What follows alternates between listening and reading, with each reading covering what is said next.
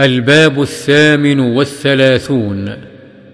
باب وجوب أمره أهله وأولاده المميزين وسائر من في رعيته بطاعة الله تعالى ونهيهم عن المخالفة وتأديبهم ومنعهم من ارتكاب منهي عنه.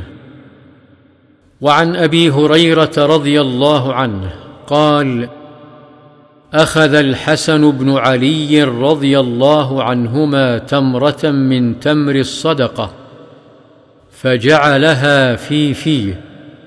فقال رسول الله صلى الله عليه وسلم كخ كخ إرم بها أما علمت أنا لا نأكل الصدقة؟ متفق عليه. وفي رواية أنا لا تحل لنا الصدقة.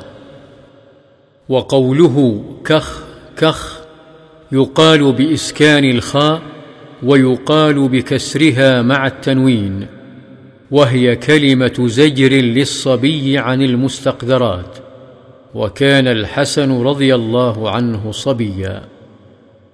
وعن أبي حفص عمر بن أبي سلمة عبد الله بن عبد الأسد ربيب رسول الله صلى الله عليه وسلم قال كنت غلاما في حجر رسول الله صلى الله عليه وسلم وكانت يدي تطيش في الصحفة فقال لي رسول الله صلى الله عليه وسلم يا غلام سم الله تعالى وكل بيمينك وكل مما يليك فما زالت تلك طعمتي بعد. متفق عليه. وتطيش تدور في نواحي الصحفة. وعن ابن عمر رضي الله عنهما قال سمعت رسول الله صلى الله عليه وسلم يقول كلكم راع.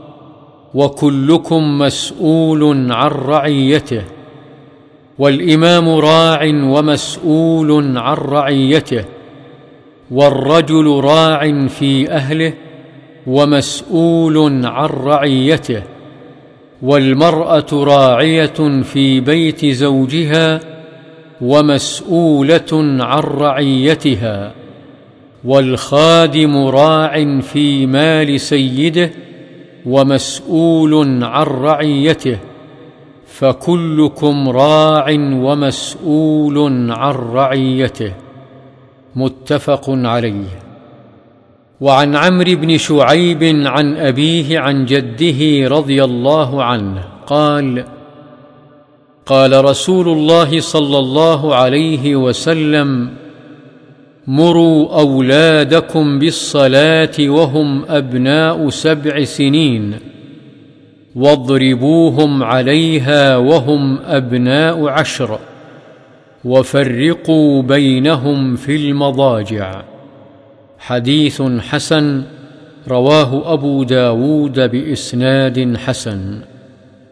وعن أبي ثرية سبرة بن معبد الجهني رضي الله عنه قال قال رسول الله صلى الله عليه وسلم علموا الصبي الصلاة لسبع سنين واضربوه عليها ابن عشر سنين.